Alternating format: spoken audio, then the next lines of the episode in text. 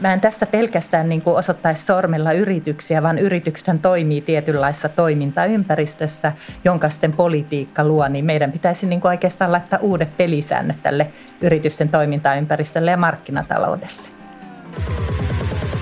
Kova luonto.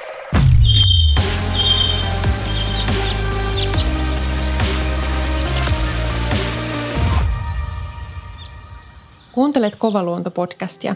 Luonto on talouden, yhteiskunnallisen vakauden ja ihmisten terveyden ytimessä.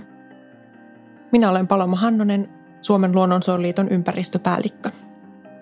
Yritykset tuottavat meille kuluttajille palveluita ja tavaraa. Tähän kuluu luonnonvaroja ja toiminnasta aiheutuu luontohaittoja, kuten vesistö- ja ilmastopäästöjä. Mikä onkaan yritysten vastuu luontokadon torjunnassa ja mitä tapahtuu tällä saralla jo tällä hetkellä – Millaiset yritykset ovat edelläkävijöitä luontokadon torjunnassa ja mikä on muutoksen esteenä? Tästä aiheesta meillä on keskustelemassa Mari Pantsar. Tervetuloa Mari. Kiitos. Olet Mari ollut muun muassa UPMn ympäristöpäällikkönä ja työskennellyt cleantech-yritysten parissa, tehnyt pitkän uran Sitrassa kestävyysratkaisujen parissa. Viimeisimpänä laadit nyt ympäristöministeriölle selvityksen elinkeinoelämästä ja luonnon monimuotoisuudesta. Miksi tämä selvitys tehtiin? Kertoisitko vähän siitä lisää, ketä haastateltiin ja millaisia tuloksia saatiin? Tämän selvityksen tarkoitus oli oikeastaan se, että ympäristöministeriö halusi kartottaa sitä, että miten elinkeinoelämä näkee luonnon monimuotoisuuden tärkeyden ja mitä toimia elinkeinoelämässä jo tehdään ja ennen kaikkea myöskin se, että minkälaiseen sääntelyyn elinkeinoelämä on valmis. Ja selvityksen puitteissa tammikuun aikana haastattelin noin 50 eri toimijaa elinkeinoelämästä, eli toimialaliittoja, yrityksiä, rahoittajia ja sitten muita organisaatioita. Tulokset oikeastaan olivat ne, että yritykset näkee ja elinkeinoelämä näkee luonnon monimuotoisuuden tärkeyden oikeastaan niin kuin kriittisenä toimintaedellytyksenä, mikä on todella hienoa. Ja elinkeinoelämä myöskin ymmärtää, että luontokadon pysäyttämisellä on kiire. Mutta toisaalta hyvin harvat yritykset ovat tähän mennessä asettaneet esimerkiksi numerisia tavoitteita, koska he odottavat, että tähän tulee tällaisia globaaleja työkaluja ja myöskin standardeja. Mutta jonkun verran yrityksissä tehdään jo luontotoimia. Vuoden aikana on tullut monta julkaisua aiheesta talous ja luonto. Elinkeinoelämän keskusliittokin on kysynyt luontokadosta yrityksiltä ja ottanut kantaa esimerkiksi Montrealin luontokokoukseen – EK toivoi sieltä omien sanojen mukaan mahdollisimman kunnianhimoista sopimusta. Onko siis totta, että yritykset on herännyt tähän teemaan ja välittääkö suomalainen elinkeinoelämä jo luonnosta? Kyllä, yritykset ovat heränneet tähän ja mä uskon, että yksi syy, minkä vuoksi elinkeinoelämä on herännyt luontokadon pysäyttämisen tärkeyteen ja oikeastaan niin kuin asian kiireellisyyteen on Dasguptan raportti, joka julkaistiin pari vuotta sitten. Että mehän nähtiin ihan samanlainen ilmiö – ilmastokriisin hillinnän puolella, kun niin kutsuttu Sternin raportti tuli 2006, niin sen jälkeen kun oikeastaan kerrottiin, minkälaisia uhkia nämä ilmiöt aiheuttaa taloudelle ja elinkeinoelämälle, niin yritykset ovat alkaneet ottamaan näitä tosissaan. Mutta täytyy kyllä korostaa, että kyllä elinkeinoelämässä on tehty luontoa vahvistavia toimia jo aiemminkin. No, miksi nämä aiemmat toimet ei sitten vielä näy luonnossa? Miksi meidän monimuotoisuusselvitykset osoittaa aina vaan huonompaan suuntaan? Ne toimet ei yksinkertaisesti ole vielä riittäviä. Eli tota, aika usein toimet, joita yritykset tekevät, ne ei liity ihan suoraan siihen oikeastaan ydinliiketoimintaan, vaan tehdään sitten niin kuin luontoa vahvistavia toimenpiteitä muualla. Ja tota, mä en tästä pelkästään niin kuin osoittaisi sormella yrityksiä, vaan yritykset toimii tietynlaisessa toimintaympäristössä, jonka sitten politiikka luo, niin meidän pitäisi niin kuin oikeastaan laittaa uudet pelisäännöt tälle yritysten toimintaympäristölle ja markkinataloudelle.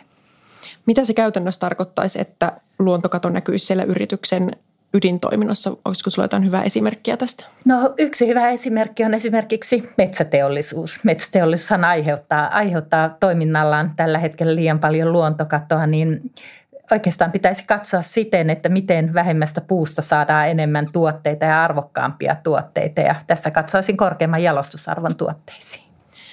No miksi yritysten sitten pitäisi kiinnostua ylipäätään luontokadosta? Mitä haittaa luontokadosta on yrityksille jo nyt tai toisinpäin, kuinka yritykset voisivat hyöntyä siitä, että luontokato pysäytetään?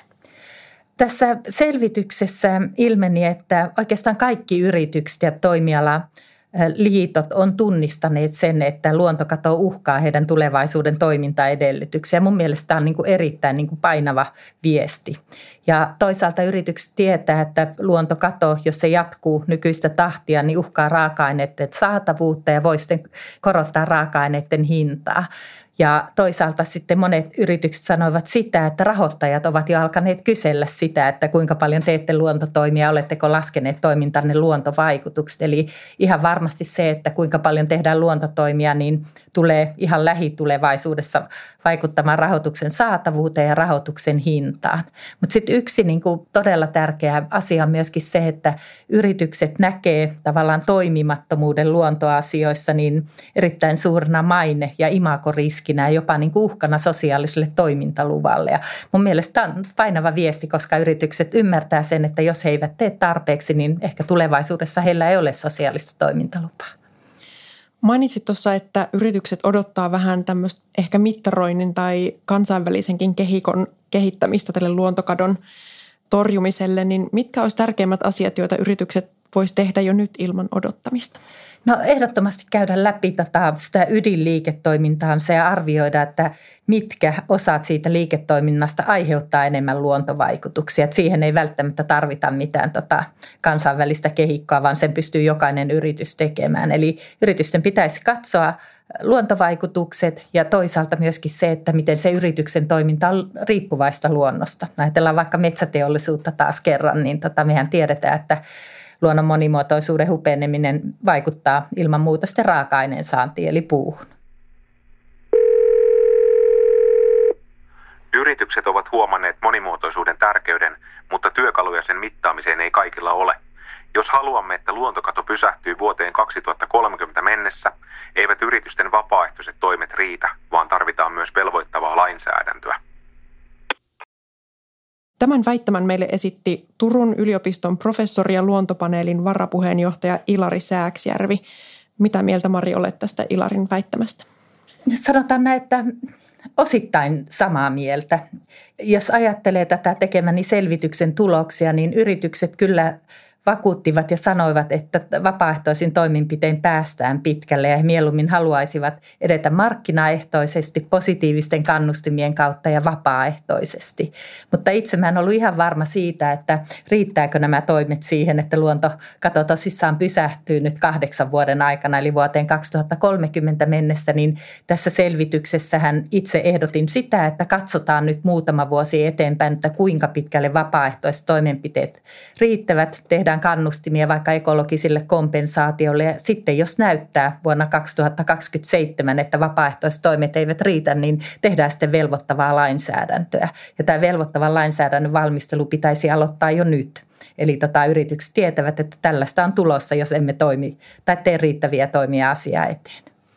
Jos ajattelee, että meillä on ollut tavoitteena pysäyttää luontokato ensin vuoteen 2010 ja sitten vuoteen 2020 ja nyt se uusi tavoitevuosi on 2030, niin eikä voisi ajatella, että yrityksillä on näihin vapaaehtoisiin toimiin ollut aika hyvin jo aikaa tässä ennen tätä uutta tavoitevuotta. Joo, kyllä tota samaa olen, olen miettinyt, mutta yritykset ovat niin kuin huomanneet, että miten kehitys on kulkenut ilmastokriisin hillinnässä ja ovat huomanneet, että jos vapaaehtoiset toimenpiteet eivät riitä, niin silloin tulee sääntelyä ja tulee hyvin nopeastikin tiukkaakin sääntelyä.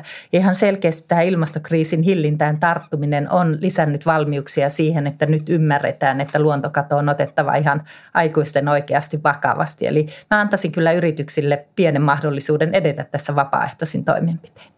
Jos ajatellaan, että se takaraja siellä on se vuosi 2030 ja sitten vasta vuonna 2027 luotaisiin tätä velvoittavaa sääntelyä, niin riittääkö sun mielestä kolme vuotta – sitten tämän säätelyn avulla korjata tilannetta, jos vapaaehtoiset toimet ei riitä. Toisaalta, jos me ajatellaan, että nyt lähdetään tekemään niin kuin tiukkaa sääntelyä, niin sehän ei ensi vuonna välttämättä ole tota, kuitenkaan käytössä. Et, et, tota, kyllä mä katsoisin muutaman vuoden eteenpäin, mutta se ehdottomasti edellyttää sitä, että meillä pitäisi olla kannustimia vaikka sitten näille ekologisille kompensaatioille. Ja mistä ehdotin, että 100 miljoonaa voitaisiin saada ekologisiin kompensaatioihin, niin on ympäristölle haitallisten tukien purkaminen. Tota, mainitsit tuossa aikaisemmin, että selvityksessä kysyit myös, että millaiseen sääntelyyn yritykset olisivat valmiita, niin olisiko sulla tästä jotain esimerkkejä? No yritykset oikeastaan kautta linjan sanoivat, että sääntelyä on jo paljon. Että sitä on niin todellakin paljon ja monella suurellakin yrityksellä todella paljon resursseja kuluu siihen tavallaan sääntelyn noudattamiseen ja selvittämiseen, mitä kaikkea se vaatii. Ja erityinen huoli sekä elinkeinoelämällä, jonka myös itse jaan, on se, että miten PK-yritykset tulevat selviämään kaikesta tästä sääntelystä. Ja tota, näissä puitteissa niin yritykset sanoivat, että he eivät toivo lisää sääntelyä, he toivovat kannustimia, mutta toisaalta sitten yritykset sanoivat, että esimerkiksi EUn päästökauppa on erittäin hyvä markkinamekanismi, joka myöskin pohjautuu kuitenkin sääntelyyn ja luontopuolelle voisi tulla tämmöinen luonnon päästökaupan kaltainen tota, mekanismi ja sitä myöskin ehdotin, että Suomen kannattaisi heti lähteä muiden samanmielisten maiden kanssa valmistelemaan luonnon päästökauppaa. Tavallaan voisi ajatella, että jos yritykset kaipaa ei-sääntelyn keinoja, niin silloinhan heidän kannattaisi myös tukea esimerkiksi ympäristölle haitallisten tukien purkamista, jolloin näitä tukia voitaisiin ohjata ympäristöä paremmin kohtelevaan toimintaan. Ihan ehdottomasti ja tästä muutama yritys oli kyllä ehdottomasti samaa mieltä, mutta toisaalta kun me katsotaan näitä ympäristölle haitallisia tukia, niin mun mielestä on hirveän hyvä ymmärtää myös se kokonaisuus. Eli nehän on tehty aikana johonkin hyvään tarkoitukseen. Esimerkiksi mahdollistaan kotimainen ruoantuotanto kilpailukykyisin hinnoin tai se, että tavara liikkuu, logistiikka toimii pitkien etäisyyksien maassa kustannustehokkaasti, että se haitallisten tukien purkaminen ei ole kovinkaan helppoa. Eli tämä pitää kyllä ymmärtää, mutta toisaalta tämä ei ole niin mikään tekosyy siihen, ettei niitä tukia pitäisi purkaa. Eli nyt pitäisi vaan elinkeinoelämän kanssa keskustella, miten se tukien purkaminen tehdään ja jos ei yksimielisyyteen päästä, niin sitten tehdään poliittisia päätöksiä. Näitä pitää kyllä tehdä nopeasti. Ja tähän Kunming Montreal-päätös myöskin velvoittaa, että 25 mennessä pitäisi haravoida tämä tukiviidakko läpi.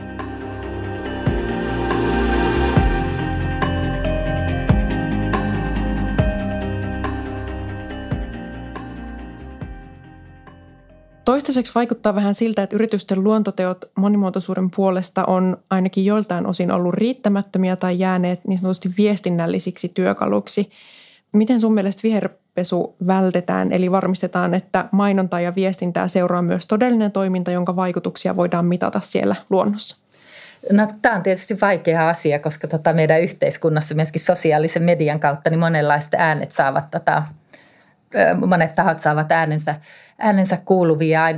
Välillä voi olla hyvin vaikea erottaa, että mikä on niin kuin tavallaan tieteeseen perustuvaa argumentaatiota ja mikä ei ole. Ihan ehdottomasti kaikkien yritysten pitäisi laskea ne omat luontovaikutuksensa ja tähän myöskin mä toivoisin, että rahoittajat lähtisivät sitä vielä painavammin oikeastaan vaatimaan. No tulisiko sinulle mieleen jotain kiinnostavaa esimerkkiä onnistuneesta luontokadon torjunnasta tai millaisia yrityksiä siellä luontokadon torjunnan etulinjassa oikein on? Ensimmäisenä mulle tulee mieleen oikeastaan kiertotalousyritykset. Eli se, että mehän tiedetään, että neitseellisten luonnonvarojen käyttöotto ja prosessointi niin aiheuttaa lähes puolet globaaleista päästöistä yli 90 prosenttia maankäyttöön liittyvästä luontokadosta.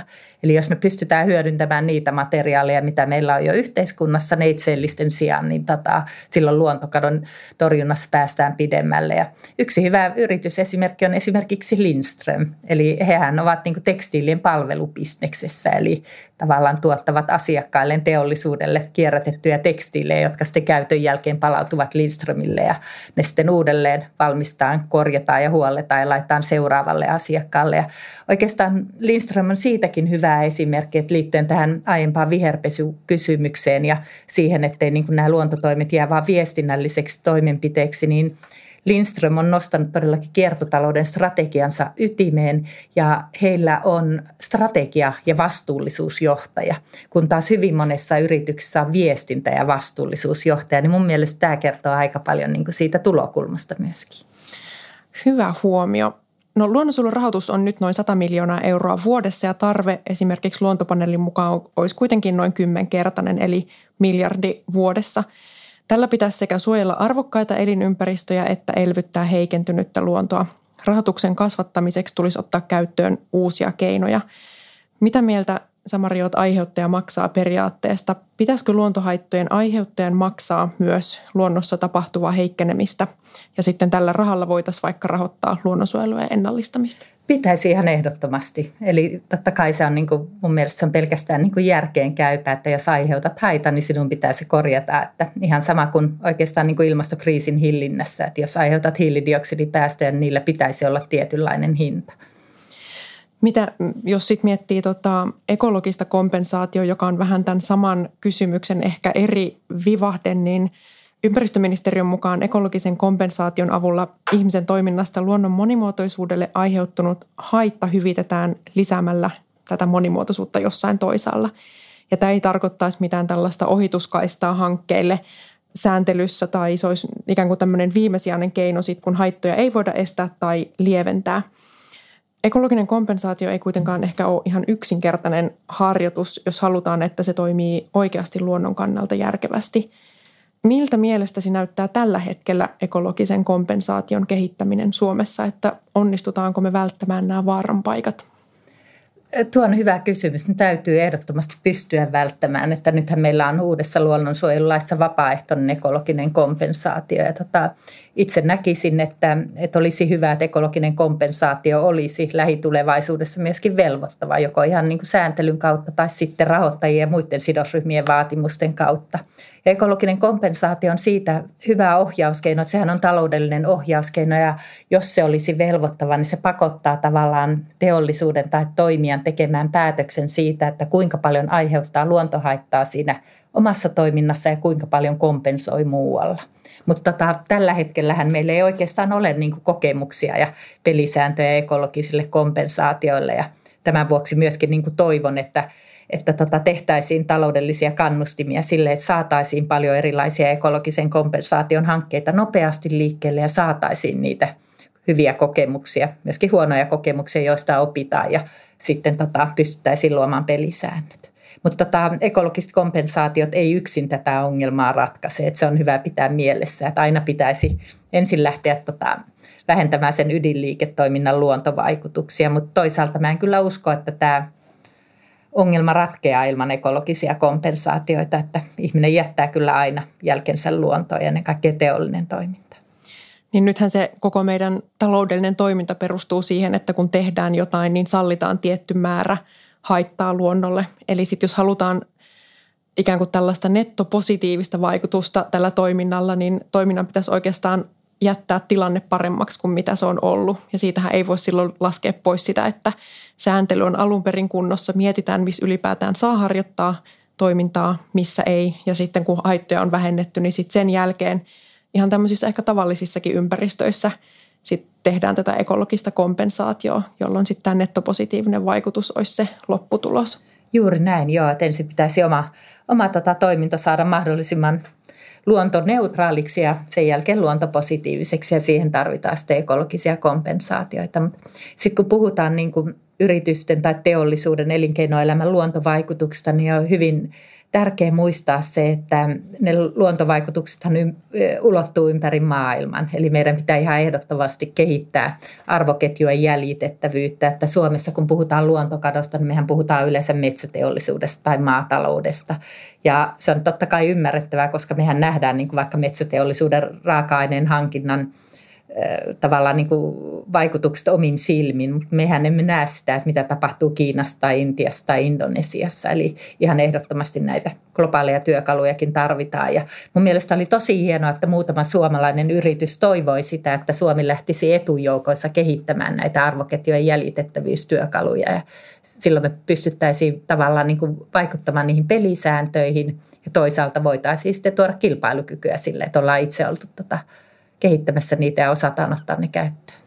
Eli samaan aikaan tulisi ratkaista suomalaisen tuotannon vaikutuksia täällä, mutta sitten suomalaisen kulutuksen vaikutuksia ympäri Kyllä. maailmaa. Joo, ja sitten niin kuin meidän tota, valmistava teollisuus tarvitsee raaka-aineita ympäri maailman, eli se on sekä tuotannon että kulutuksen vaikutuksia pitäisi taklata. Ei helppo homma, mutta se on vaan tehtävä. On tehtävä ja niin välttämätöntä, Juuri jotta näin. meidän talous ylipäätään pysyy pyörimässä. Lopuksi kysymys, jonka kysyn kaikilta. Mikä on tärkein yksittäinen asia, joka pitäisi tapahtua juuri nyt luontokadon torjumiseksi? Kyllä se lähtee ihmisten ymmärryksestä ja arvoista. Eli tota, ehkäpä tärkein teko olisi se, että jokainen suomalainen ja sen jälkeen jokainen ihminen maailmassa vastaisi kysymykseen, että mikä riittää. Kiitos Mari Pantsar haastattelusta. Kiitos.